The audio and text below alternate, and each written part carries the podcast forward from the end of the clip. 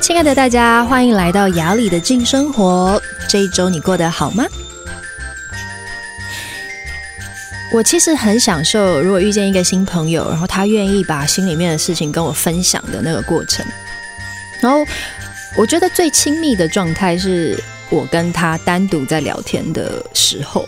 像我自己是这样，如果一大群朋友一起聊天，然后可能其中有几个是刚刚认识的，我会觉得那个距离感是比较重的。尽管我们聊的事情可能是大家都呃有共识的啊，有共鸣的啊，可是他却没有那种一对一的那种对话交流来的深刻。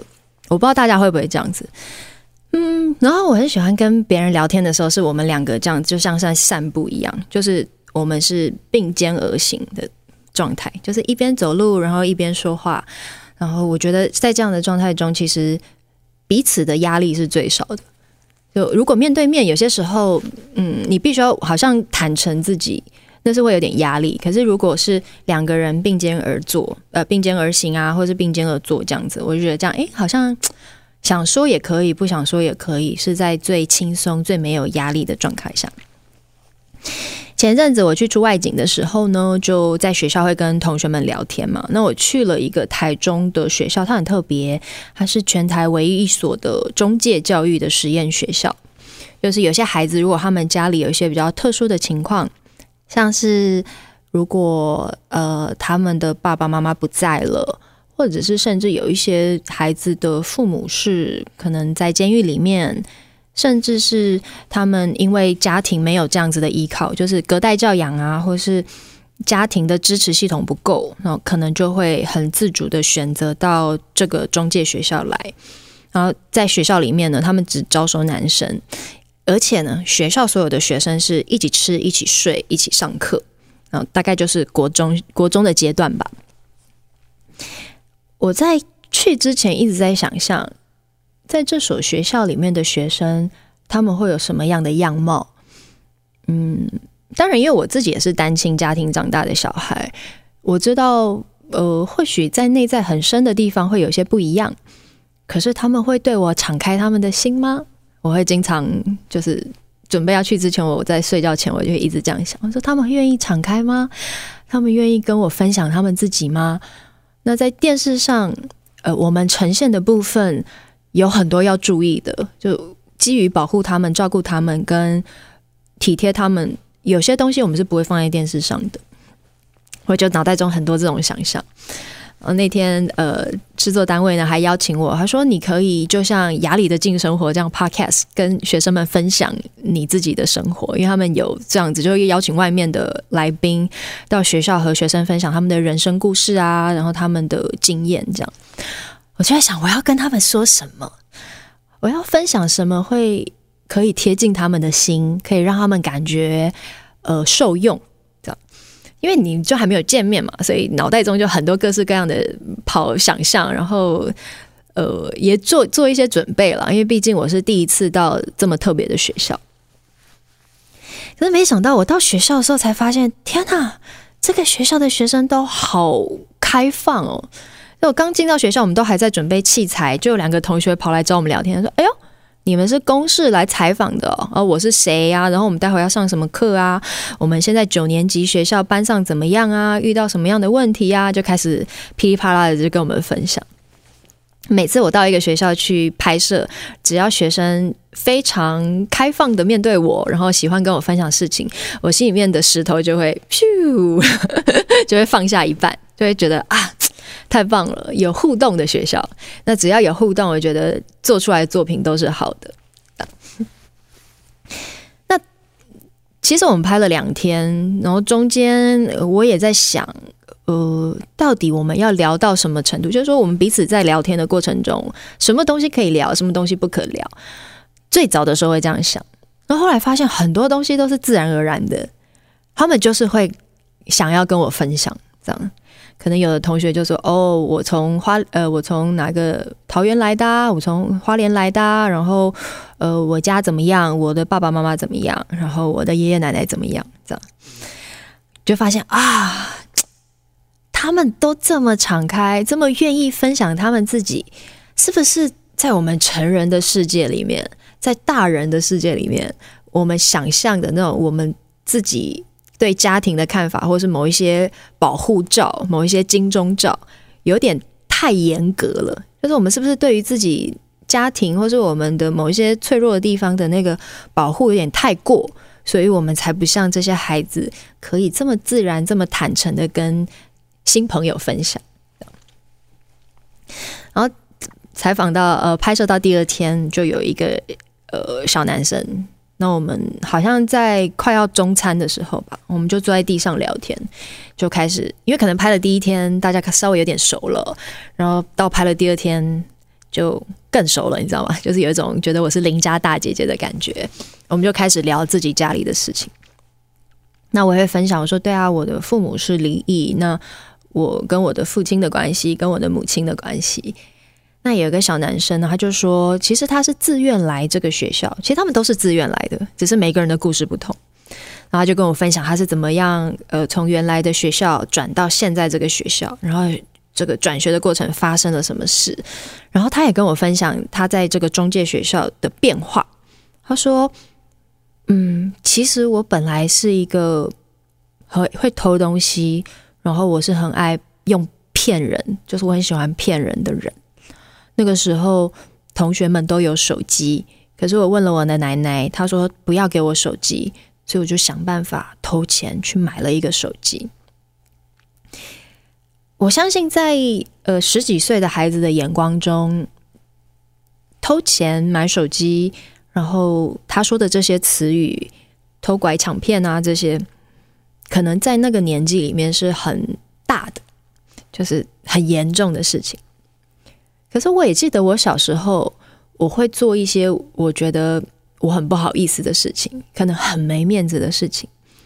可是等我长大之后，我就会用不一样的眼光看待自己。我知道我的生命在尝试，我在过程中我需要尝试什么是对的，什么是错的。我会对自己有更多的包容，所以我也是带着这样子的眼光看他们跟我说的故事。我说对啊，人在小的时候都会做一些呃尝试，啊，可能是对的，可能是错的。不过最重要的是你的心，你经历过这些，你什么时候觉得足够了？然后我愿意在每一个选择中做对的选择，无愧于心的选择。他跟我说：“对啊，他后来到这个中介学校之后，师长们给他很多的时间，跟他讨论，跟他聊天，让他对于现在的自己，就是更好的自己，有更多的把握。然后他说，他以前会偷东西，以前会骗人，可是他现在就没有了。我听到的时候当然很开心，因为，嗯，我们都在我们的这个社会。”我们喜欢善良，我们喜欢光明面，我们喜欢美好的任何面相。尤其嘛，其实，在我们的电视上，其实就是赞扬这些，对吗？但是我在想，是不是有些时候我们太忽略每一个人人性中的黑暗面？我很替他开心，但是我也觉得他说的过去的他自己。也是一个很重要的过程，因为在他的环境里，可能他要得到一些东西，他必须要靠这种方式，因为没有人可以给他。他在十岁、十一岁的时候，他不知道怎么样为自己创造、为自己争取。这些不好的方式是他唯一想象得到的，他唯一可以在他的周遭中创造的可能性。然后。他最后跟我说了一些话，我就觉得心有戚戚焉，然后有一点有点舍不得。他说：“但是尽管我现在变好了，我还是有些东西我必须要去面对。”他说：“在以前学校的可能有同学就会爆出来说他呃偷了别人的钱啊，或者是呃拐骗了别人的钱。”他说他就是还要回去原校去面对所有的这些事情。嗯，所以有些时候在这个社会上，也你要洗心革面，或者是你要真的成为一个更好的人，它是有非常多挑战的。你必须要很真诚的在每一步都做对的决定，同时你还要负责任，还要把过去的那些故事全部都面对完，它才是一个可能完全崭新的一页。然后很多我知道，在这个社会上，譬如说吸毒的人，或者是他在呃某些不好的组织里面的人，他面对的挑战是这个，就是我尝试要变好，可是为什么一直有一个力道让我觉得我没有办法完全变成一个干净或是光明的人？然后当然，我最后我们的聊天就被就是吃饭这件事情打断了，就说：“哎呀，赶快来吃饭哦，什么这样？”但最后我就跟他说：“我说。”嗯，每个人都曾经，就像我，我小时候也偷过爸爸的钱，我也偷过钱。只是对你来说，或是对我来说，哪一个点是让我可以觉得足够了？就是这样子的经验。然后可能偷了钱，你得到了一时的欲望，一时的开心。可是你要面对那个黑暗的自己，感觉自己不够好，甚至是有一点脏脏的那个感觉。嗯，多少你觉得够了？然后，只有在你开始练习为你的生命做正确的决定，那么这个才算是翻篇，才是有可能是全新的开始。然后今天我想跟大家分享的就是我们刚才说的这个故事，哦，人的黑暗面。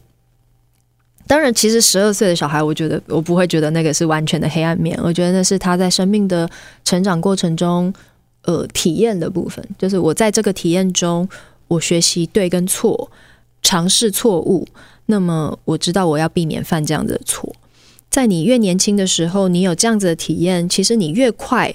如果你在一个好的引导下，你可以越快找到你自己觉得对的，或是生命中你应该走的路。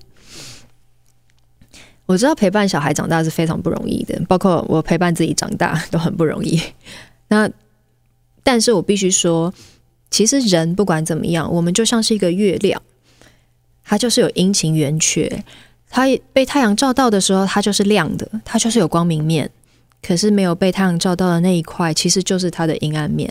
我们人都有，可是，在我们的这个社会，或者是我们长大的过程，我们被教导。要去崇拜我们的光明面，或者是去隐恶扬善，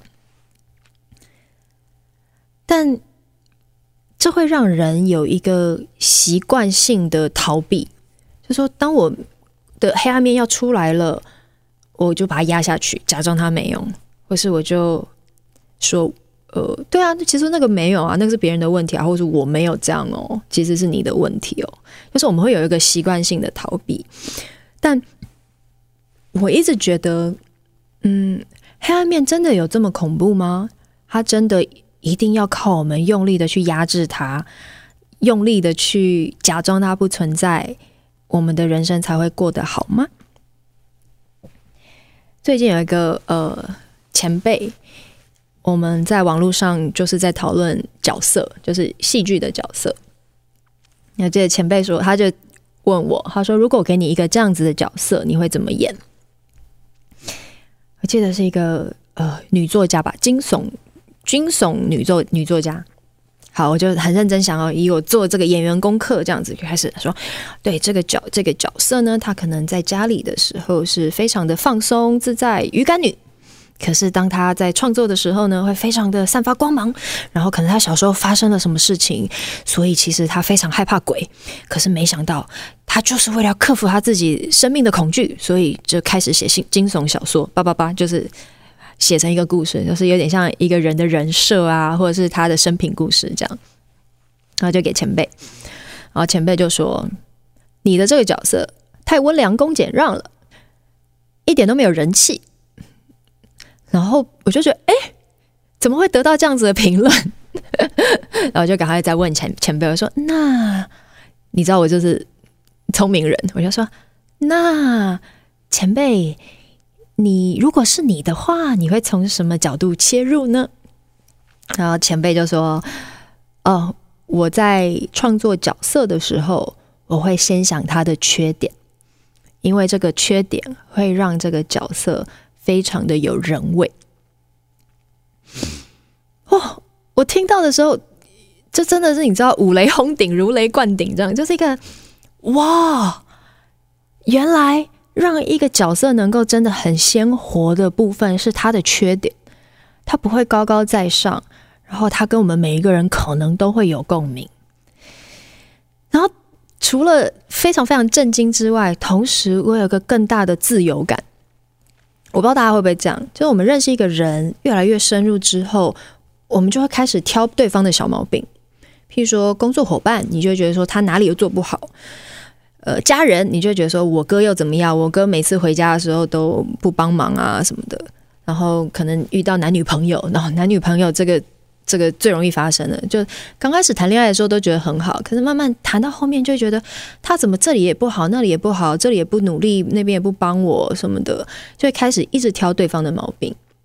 可是我们对自己有些时候也是这样子，我们很渴望自己是没有缺点的，就像我，我觉得。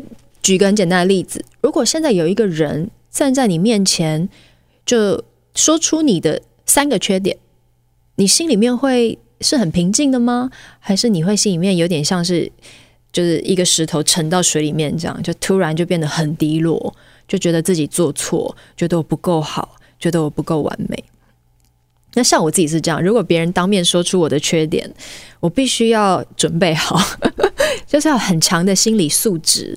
那么，当别人说我的这个缺点，这三个缺点，然后如果这个缺点是我没有的，那我就可能就听过就算。可是，如果这个缺点跟我认为自己的缺点是吻合的，我可能会心情会真的是会往下沉，然后会有很多声音跑出来，就是对 别人看到我的缺点，对我要再更好。我觉得这个社会都是这样子，我们都渴望变得更好，可是相对的。我们就没有那种接纳自己缺点、阴暗面，甚至是某一种你不不愿意面对的自己那样子的力道。但我是觉得，人呃，生命追求的其实是完整。那个完整是我有光明面，同时我也有黑暗面。那这个黑暗面，可能每个人定义不同。有些就是比较小嘛，有些人会觉得黑暗面就是我有些时候就是会忍不住嫉妒别人，就有时候就是看别人太好，我会心里面有一个不舒服。然后当我嫉妒的时候，我会忍不住说两句，可能有一些是这样子，或是有一些就很单纯啊，就我在爱情上我就是无法专一，就是一个很花心的人，我自己也知道我会伤害人，可是我不不愿意面对。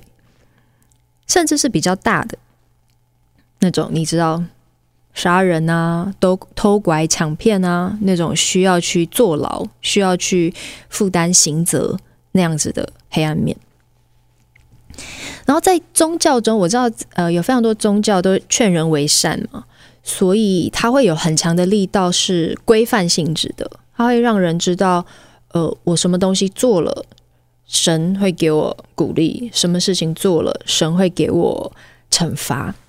当然，这个跟我们的社会规范很像，就是我们的呃这个刑法，对吗？就是刑法就是规定很明确，什么是可以的，什么是不可以的。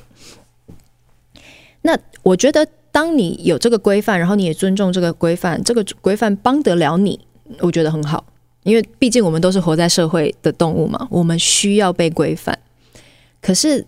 回到家，你在很安静的时候，你怎么样去面对你自己黑暗的那个部分？我还记得，呃，我十几岁吧，我记得我幼稚呃国小的时候有偷过几次钱，然后后来呢，反正就是发生了一两件事情，是那种呃，我发现对，我不想要成为这样子的人，然后我就说好。从现在开始，我不偷钱，就这么简单。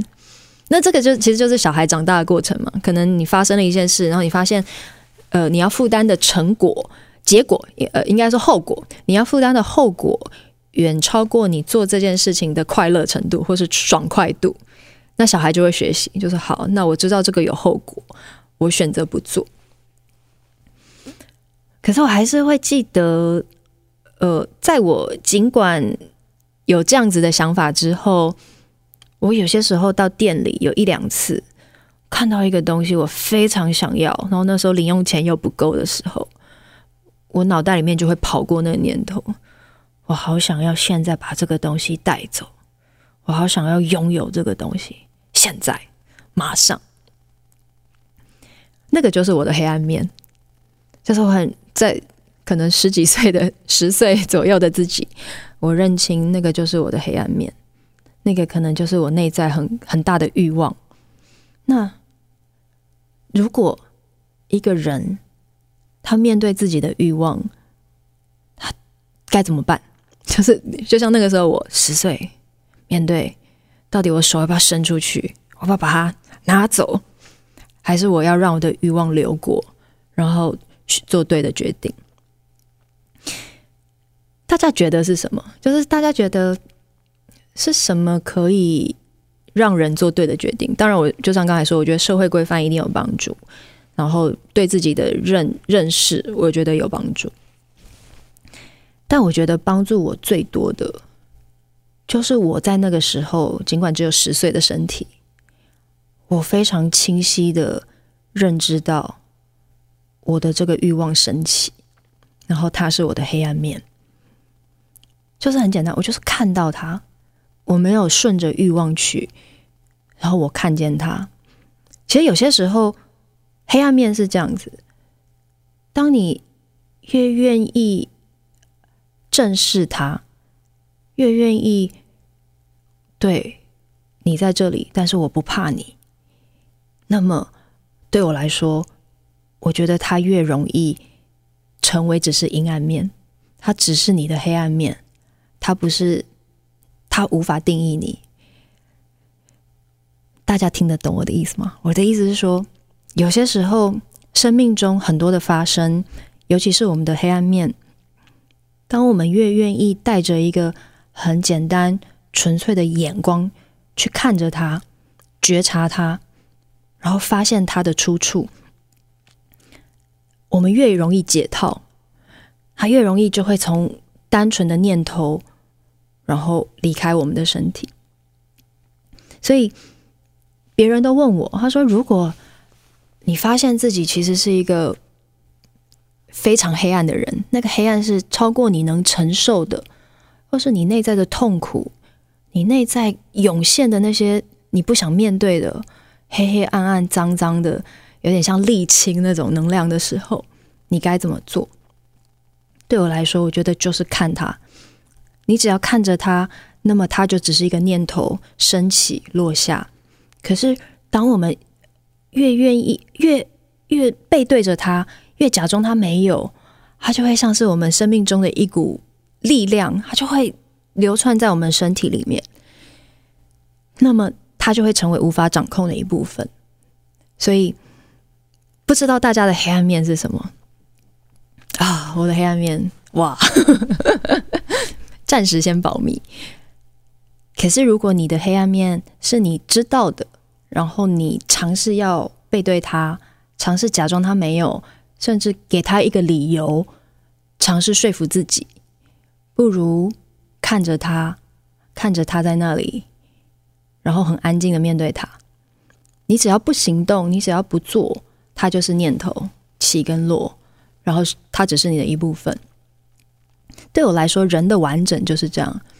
我就像是月球，我有阴晴圆缺，我不完美，我有缺点，我有那个无法真的掌握的自己。